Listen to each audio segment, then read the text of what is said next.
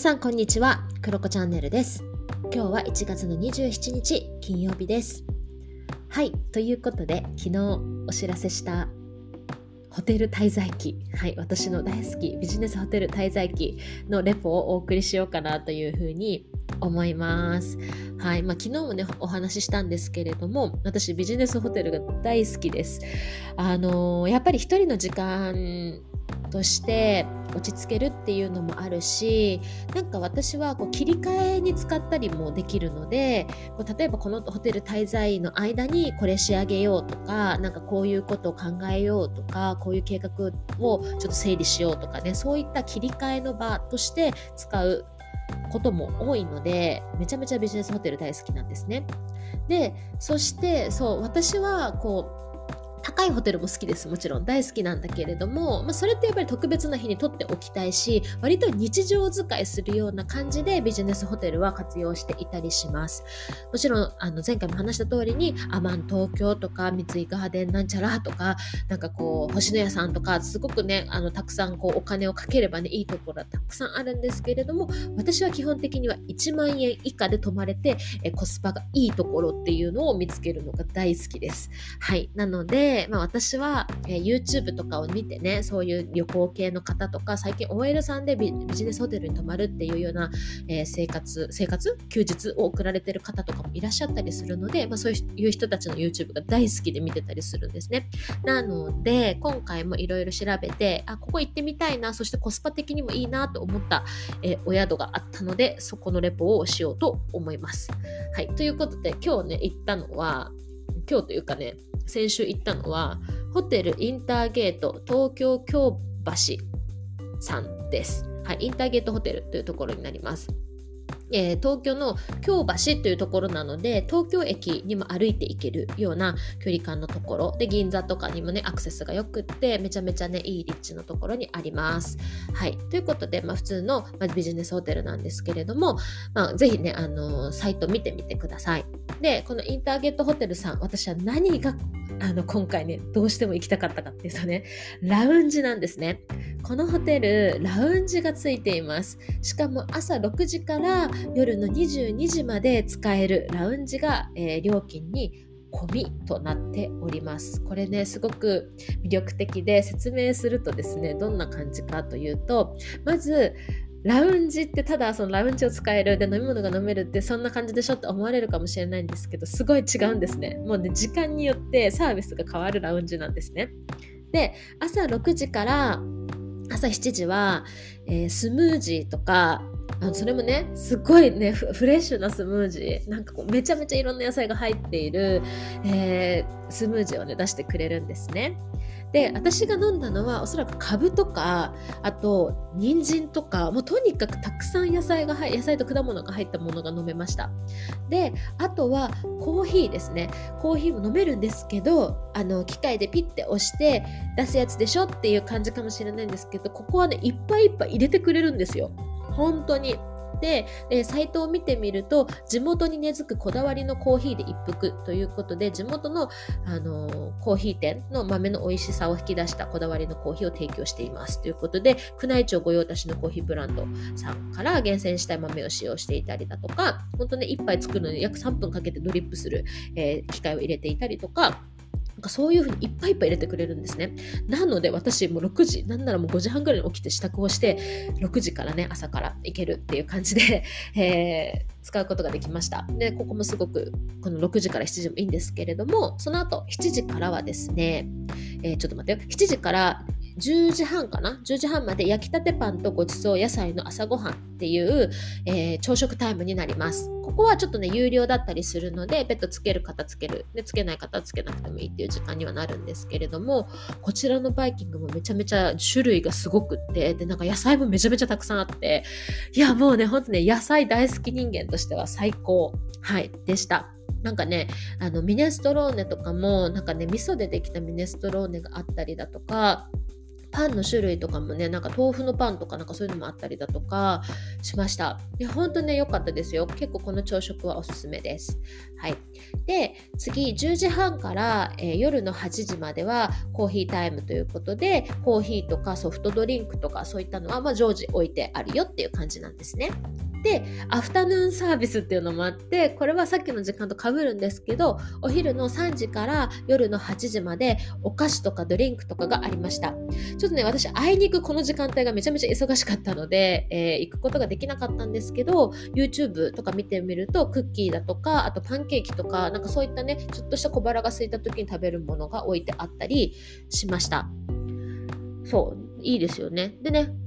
ハッピーアワーっていうのが、えー、夕方の5時から夜7時までの2時間あってここは赤ワイン白ワインとかあとオリジナルカクテルとかそういったものが飲み放題になっています。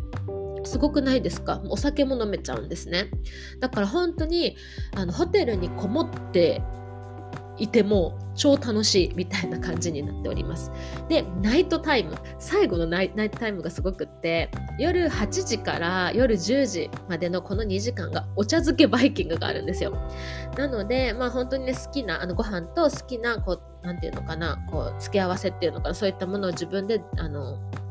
置いてね、お茶漬けが作れるよという感じになっています。でね、東京ならではの食材を使用した季節ごとに変わるトッピングを日替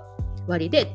提供していると。でお出汁はかつお昆布だしに関東ならではの醤油を加えましたお夜食としてお召し上がりくださいっていうのがありますただね私ねこれ楽しみにしたんだけどあの、前回も話した通りに、あやこぴーたちと、まあ、ちょっとお出かけしていたのでで、夜遅く帰ってきたので、ここはね、ちょっとここもね、あんまりエンジョイはできなかったんですが、私はなので朝活をメインですね。朝活と朝食と、まあ、間のちょっとした、こう、飲み物飲むとかね、そういった感じで使用しましたけど、で、ちょっとお仕事したりとかしたんですけど、めちゃめちゃ良かったですね。うん。ここにね、めちゃめちゃ私は本当に泊まりたかったので、え泊まれてよかったなっていうふうに思います。ます。で、まあ、お部屋自体はすごくシンプルでした。あの、とりわけすごく広いとかでもないし、えー、まあ、普通にね、ちょっとだけ木のぬくもりを感じるような、えーインテリアで、でも過ごしやすい感じでした。十分、1泊するのは十分だなという感じです。はい。でやっぱりね面白いのが、まあ、最近のホテルってそうなんだろうなと思うんですけど全部ね精算だったりだとか、まあ、あのチェックアウトとかそういったものも、え機械でねできたりだとかあのお部屋の何て言うんですか？あのテレビでチェックアウトができるんですよ。アーリーチェックイン、えアーリーチェックアウトだったかな？なんかスマートチェックアウト、なんかそんな名前のやつができるんですね。なので結構ね、スムーズに、えーチェックインチェックアウトもできるというような感じで。しかも私なんでだったかな？なんかチェックアウトの時間とかも11時とか12時とか結構普通10時とかが多いと思うんですけどちょっとだけね長かったりして本当にホテル滞在を十分に、楽しめるっていうところでもいいなと思ったのでなんか本当にお仕事したい方とかねそういった方すごくいいと思います。おすすめです。はい。なので、まあ、もしかしたら、そのお茶漬けとかでも夕飯いいやっていう方だったら夜ご飯代とかも浮くと思えば、なかなかね、コスパいいんじゃないかなっていうふうに思います。で、私はですね、約ちょっと詳しい値段覚えてないんですけど、1万1000円ぐらいでした、1泊。まあでも、このシーズンによっては1万円切ってるところも今見たらあったし、まあ、朝食いらないよっていう人だったらもっともっと8000円とかね、それぐらい、下手したら7000円台もあった気がするんですけど、まあ、そんな感じで泊まれるホテルになりますし、本当ね、アクセスもいいので、なんかね、お友達と会うとか、そういった時にも活用しやすいんじゃないかなというふうに思います。そして1回はね、ファミリーマートとかも入っていたりするので、すごく便利だなというふうに思いました。あとは、お風呂はあの温泉とかはなかったです。なかったんだけど、まあ普通にね、お風呂場もちょちょっと広め、うん、なんか、うん、なんかあの普通のユニットにの割にはちょっと余裕があったりして、うん、そんな感じでした。なんか私は割とね、好きなので、また使ってもいいなっていう感じでしたし、あとはこのホテルインターゲートさんって京都とか金沢、あと大阪とか広島とかいろんなところにあったりするので、まあ、それぞれね、また行ってみてもいいかななんていうふうに思っています。で、私ね、各地回るときに、まあ、このホテルインターゲートさんもいいなと思うんですけど、よくね、見るのが、あの、レムっていうあのホテルがあるんですよ。で、レムって何がいいかっていうと、マッサージチェアがね必ず各部屋に入ってるんですよ。なのでなんかマッサージ受けるぐらいだったらレムに泊まった方がいいなとも思うし料金とかもね6000円とかね下手したら5000円台とかで泊まれるんですね素泊まりだったら。なのでまあ本当に疲れを癒したい時とかがいいなっていうふうに思います。ただしレムってあのー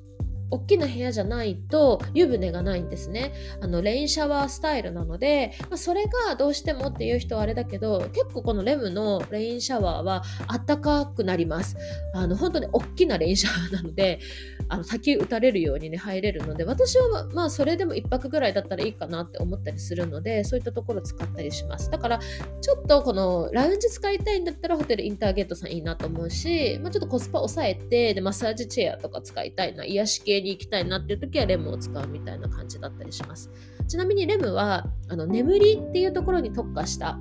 とにかく眠れるように作られたホテルなので照明だったりだとか香りだったりだとかなんかそういったものもあの寝具とかねそういったものも全部とにかく眠れるように作られているので私結構レムさん好きだったりします。ということで、まあ、最近私が